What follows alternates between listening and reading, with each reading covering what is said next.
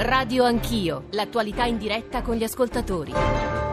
Sono le 7.36, benvenuti all'ascolto di Radio Anch'io, Radio 1, Giorgio Zanchini al microfono, eh, la scaletta, il programma, i temi di cui ci occuperemo stamane. Noi apriremo con le novità sul fronte immigrazione, forse avrete letto sui giornali, ascoltato nei nostri GR dell'accordo tra l'Italia e Frontex per gli sbarchi eh, sul porto più vicino a dove è avvenuto il salvataggio, ovviamente ci riferiamo alla questione migranti, alla questione flussi migratori, quali sono le vere novità, se ci sono vere novità, perché stamane eh, un paio di quotidiani smontano la novità dell'accordo, la nuova missione Temis, scrive ad esempio il giornale, caccia i terroristi sui barconi, ma in realtà l'operazione lascia tutto il peso al nostro paese sugli sbarchi. Parleremo di questo, parleremo anche della situazione in Libia, parleremo di una notizia che arriva Germania, dalla Germania eh, l'accordo fra SPD e CDU sui migranti rappresenterebbe un potenziale, non dico rischio perché la parola non è corretta, ma insomma novità anche su questo fronte per quanto riguarda l'accoglienza dei migranti nel nostro paese. Poi Ospite politico 8.35.9, Giorgia Meloni, leader di Fratelli d'Italia e dalle 9 alle 10 un tema di cui si parla relativamente sui mass media ma in realtà molto importante, quello del welfare aziendale. Ora eh, riduco, traduco in una domanda estremamente diretta e semplice quello che in realtà è un argomento molto complesso e che credo meriti la nostra e la vostra attenzione.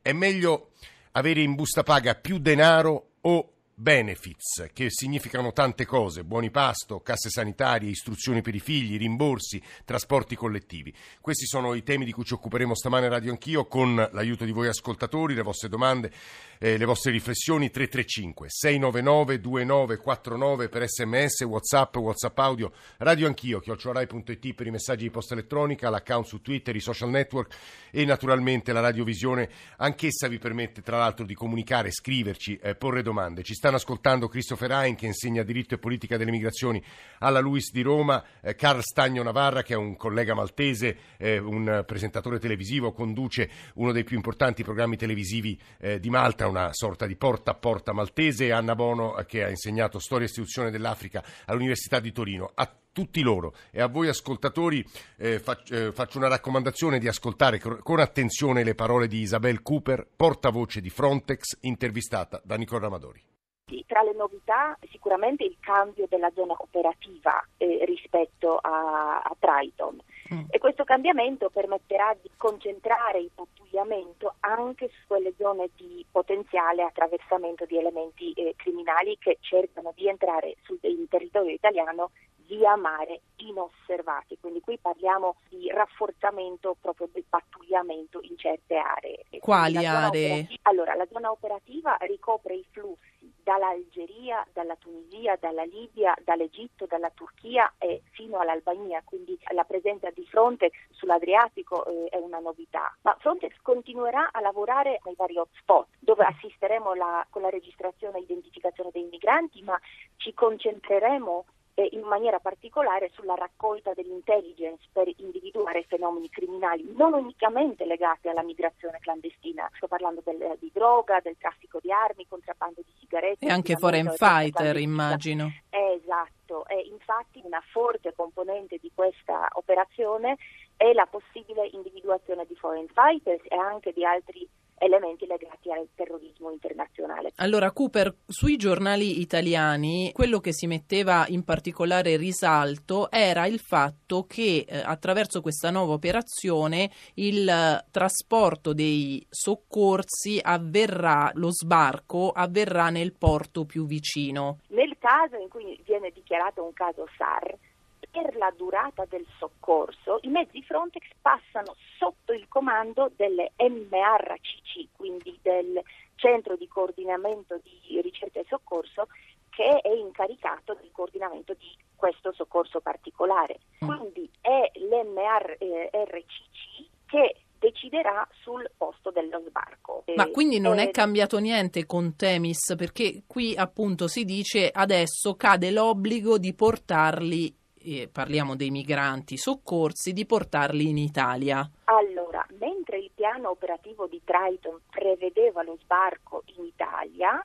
il piano Temis eh, lascia la decisione sul posto dello sbarco al MRCC che coordina il soccorso. Però una cosa importante da sottolineare è che Temis non prevede lo sbarco nei paesi terzi. Però nelle acque territoriali italiane lo sbarco diciamo, avviene sulle coste italiane, immagino, no? Se la ricerca e il soccorso viene coordinato dal MRCC Roma, eh, sì, se eh, la ricerca e il soccorso viene coordinata da un altro centro, è quell'altro centro che eh, eh decide sul posto del E quali possono essere gli altri centri in questo momento, oltre a quelli italiani, immagino maltesi, libici? Allora, il piano eh, di tennis assolutamente non prevede gli sbarchi in Libia dei migranti salvati eh, né in, in, negli altri paesi terzi stiamo comunque parlando eh, dei eh, MRCC eh, europei. Difficile che il soccorso avvenga in acque francesi, inglesi. Inglesi senz'altro sono eh. troppo lontani, è assolutamente difficile prevedere dove potrebbe eh,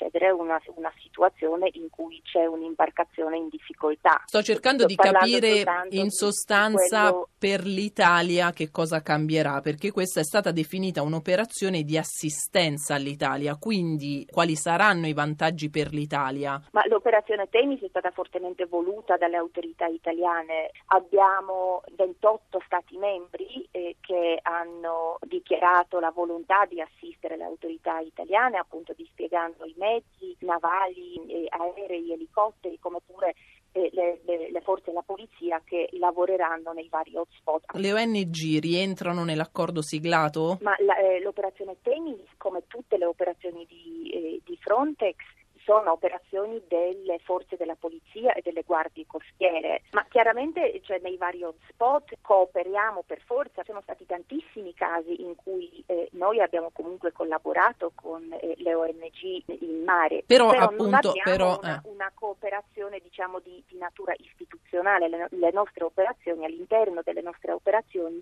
dispieghiamo soltanto le forze della polizia o delle guardie costiere. Sono le 7.43, era Isabella Cooper, portavoce di Frontex, intervistata da Nicola Ramadori, cercava di fare chiarezza eh, sulla nuova missione Temis. Dicevo, il giornale non dico che ridimensioni questo accordo, ma dice in sostanza, il giornale Fausto Biroslavo che si occupa spesso di questioni di migrazione, in sostanza eh, dice che la nuova missione la, serve alla prevenzione nei confronti dei gruppi criminali che potrebbero entrare in territorio europeo, ma dal punto di vista eh, dell'approdo nei porti non cambierà nulla. Eh, professor Hein, Christopher Hein, buongiorno e benvenuto. Buongiorno a voi. È vera questa interpretazione? In ultima analisi non cambia nulla, cioè non sarà Malta a prendere le barche anche se le operazioni di salvataggio avvengono in territorio maltese, in acque maltesi?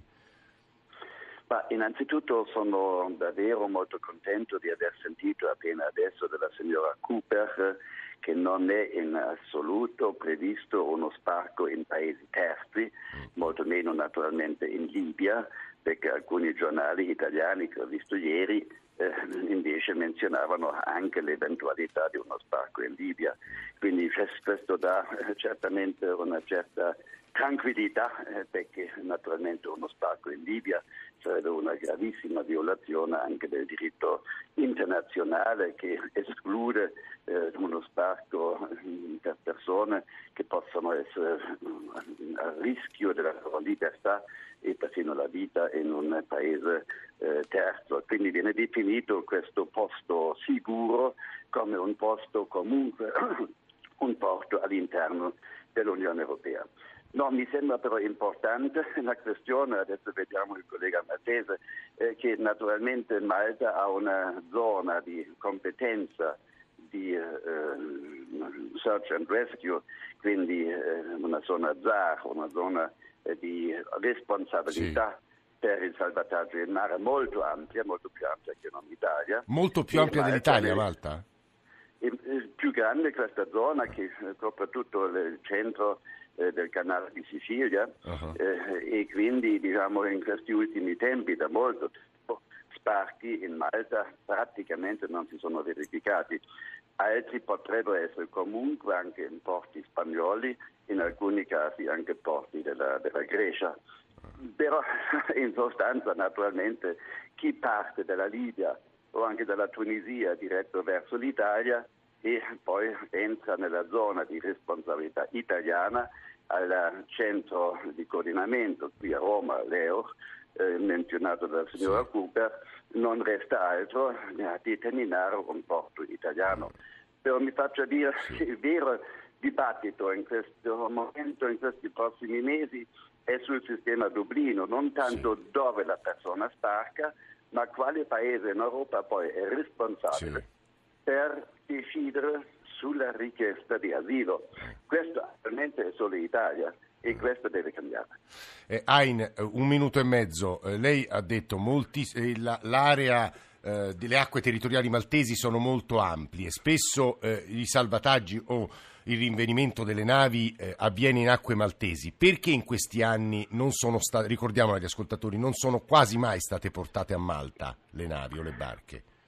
Perché precedentemente, parliamo del periodo fino al 2014, molto spesso c'era un battibecco un, tra l'Italia e Malta chi è responsabile e la gente stava lì anche per giorni nel mare in attesa di una decisione sì. quale sarebbe poi questo mh, mm, porto sicuro e porto più vicino.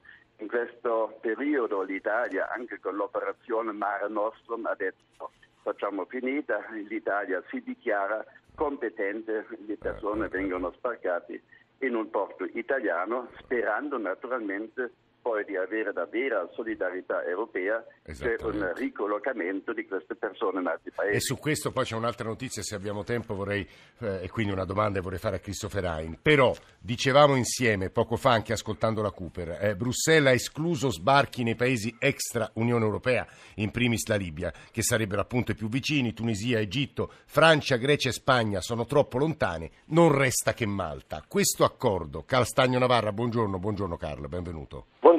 Come è stato preso a Malta? Con indifferenza, perché ad avviso di Malta credo non cambierà nulla. Credo che tu ieri abbia parlato con membri del governo, no? Beh, io ho sentito un po' alcuni funzionari del Ministero per gli Affari Esteri per vedere come la pensano su questa nuova iniziativa della Frontex. Eh, da quello che ho capito che Malta come Repubblica eh, ha un po' di, di preoccupazioni su questa nuova iniziativa perché ehm, pattu- i pattugliamenti della Frontex, in questo caso della Temis, sì. eh, sembra che sconfinano dentro le acque territoriali maltesi. Sì. Dunque non è, non è, una cosa di, di, zona di competenza di search and rescue, ma è una zona anche di competenza di sovranità. Ah. Allora, eh, tra i funzionari del Ministero delle, per gli affari esteri maltese e la Farnesina sono in corso, da quello che ho capito, alcune eh, discussioni di, di, natura tecnica eh, sulla divisione del, del, dei, dei, confini in mare. Allora una questione di sovranità sarebbe che al Consiglio europeo ci sarà un, un, piuttosto un, un veto che mi aspetta. Carl, tu sai bene che in questi anni qui, qui, dall'Italia sono spesso arrivate accuse, sono partite accuse di egoismo nei vostri sì. confronti, sì. alle quali voi come avete risposto, non tu come giornalista, ma insomma il governo Beh, maltese? Lo Stato maltese risponde con con, con, questa risposta che è stata sempre la stessa, Malta è, un, è un'isola, sì, però un'isola Stato. Il problema è che la piccolezza del, geografica di Malta eh, fa, un, fa, per gli immigrati una zona che non vogliono andare, mm. perché una, una volta che, che arrivano a Malta non possono proseguire verso il nord Europa allora hanno, ci sono stati molti incidenti in mare dove gli immigrati rifiutano di essere soccorsi dai maltesi e aspettano um, specificamente per gli italiani. Eh, sì, è inutile quando... fingere che non sia così, è una questione di realismo, eh, perché Malta è un'isola, no, è più difficile poi andare in Europa. Eh. Perché sarebbe poi un altro costo per trovare altri barconi per farli partire clandestinamente da Malta verso l'Italia. Ehm, sì. E poi le condizioni della detenzione in un paese piccolo come il nostro è un problema di, di sovraffollamento. Ehm, allora è un problema che, che risulta di essere no, con due facce. E, e, e, probabilmente no, insomma, credo che dalla lettura che stiamo dando eh, sui termini di questo accordo sia molto chiaro quello che accadrà, non ca- cambierà pochissimo dal punto di vista dell'approdo nei porti, eh, cambierà invece qualcosa dal punto di vista dei controlli su chi arriva, da quello che capisco è una questione più di sicurezza che appunto di salvataggio esatto. e luoghi di salvataggio e allora ad Anna Bono vorrei fare proprio questa domanda, lei si è occupata per una vita, ha insegnato storia e istituzioni dell'Africa all'Università di Torino, eh, questo tema che ad esempio il Fatto Quotidiano stamane tratta con un titolone Roma e il brusco risveglio libico, i migranti sono tornati un incubo che ci accompagna e che sostanzialmente un po' taciuto in campagna elettorale, ma eh, che ci ritroveremo anche il 5 marzo, professoressa Bono. La notizia di questo nuovo eh, progetto Temis è, è, di ieri sì. e, va, e, va, valutata. Io eh, ho, ho, fatto due riflessioni. La prima eh, che finalmente si ammette che eh, in questo flusso di eh, migranti illegali che raggiungono le coste europee eh, si, eh, si, mescola eh, una componente di, crimi- si, pot- criminalità si potrebbe mescolare, si potrebbe. Si per... potrebbe, sì, eh. ma sembra un, un, un sospetto, un'ipotesi fondata se questo nuovo eh, progetto eh, dà molta importanza al controllo eh, in termini di sicurezza. Per quel che riguarda invece che cosa cambia, eh, e, e, qui le, le, le, la questione eh, è complessa. Per esempio, una domanda che, eh, che bisogna porsi, e, e, la risposta c'è, è sono, quanti sono gli immigranti illegali che vengono soccorsi dalle navi eh, della, dei, sì. dei, paesi europei e quanti invece dalle organizzazioni non governative. Come si, come si è detto poco fa, le organizzazioni non governative eh, sfuggono alla, e, e, non sono eh, contemplate in questo progetto e sappiamo che nei mesi scorsi, negli anni scorsi, le organizzazioni non governative hanno soccorso una eh, percentuale molto elevata di eh, emigranti eh, spingendosi anche eh, molto a ridosso delle coste libiche. Quindi, eh, Scusi professoressa Bono, lei in sostanza sta facendo sua con questa risposta la, la famosa espressione sono i taxi del mare. Eh sì, infatti. Questa è la sua idea? Sì. Posso aggiungere sì. una, un'altra considerazione, sì. ho sentito dire meno male che non vengono riportati in Libia, in paesi sì. terzi in Libia. Eh, io vorrei ricordare che eh, in Libia, il, e, e, se ne è parlato parecchio mm, nelle settimane scorse, in Libia due agenzie delle Nazioni Unite si sono impegnate e, e, e sono lì a farlo e, il loro compito, il loro... Per eh, controllare i centri di detenzione, questo vuole dirci professor Sabono, no? E sono Immagino. due le questioni. Sì. L'Alto Commissariato delle Nazioni Unite che si occupa di rifugiati, eh, quindi ha eh, le sue strutture per identificare, soccorrere e fare tutto ciò che è necessario per garantire la sicurezza l'integrità fisica dei rifugiati. E poi c'è l'Organizzazione Internazionale dei Migranti che a sua volta... Guardi, professoressa Bono, ovviamente la sua risposta impone, abbiamo un paio di minuti ancora, una replica di Christopher Hein. Eh sì, devo dire, noi seguiamo molto da vicino la situazione in Libia. Eh, vorrei ricordare, UNHCR fin qui non ha neanche un ufficio in Libia, ah. eh, come non ce l'ha neanche l'Organizzazione Internazionale per le Migrazioni, operano da Tunisi ah. e possono solamente agire con personale locale, quindi libico, all'interno della Libia. Ah. Non c'è neanche un accesso a tutti i centri di detenzione e molto meno l'UNHCR o l'OIM siano in grado a cambiare da oggi a domani veramente la situazione vergognosa in questi centri. La Libia non ha ratificato la Convenzione di Ginevra sui rifugiati, non conosce un regime di asilo e quindi... Per questo Ain lei non... dice riportarli in Libia sarebbe pericolosissimo.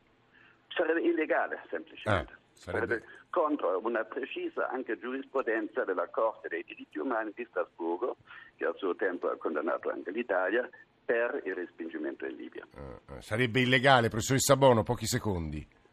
Eh, ripeto, questi organismi certo che hanno le loro sedi in Tunisia, però operano, sono attivi in uh, Libia. Con tutte eh, le lacune non... però che diceva Ain, professoressa. Beh, intanto possono essere potenziate e migliorate queste, queste, strutture. E poi non dimentichiamo che c'è stato eh, a dicembre un impegno preso anche dall'Unione eh, Africana per il rimpatrio di decine eh, di migliaia co- di... Come, come sapete, scu- nell'interrompere, scusarmi per l'interruzione Anna Bono, come immaginate, come sapete, ne abbiamo parlato tante volte, questo è un tema che poi rimanda a questioni molto complesse che abbiamo solo sfiorato stamane, grazie davvero a Ain, Stagno Navarra e Bono, che riprenderemo almeno in parte eh, con Giorgia Meloni subito dopo il GR1 delle 8. 335 699 2949 per i vostri messaggi, adesso le ultime notizie, ci sentiamo tra mezz'ora.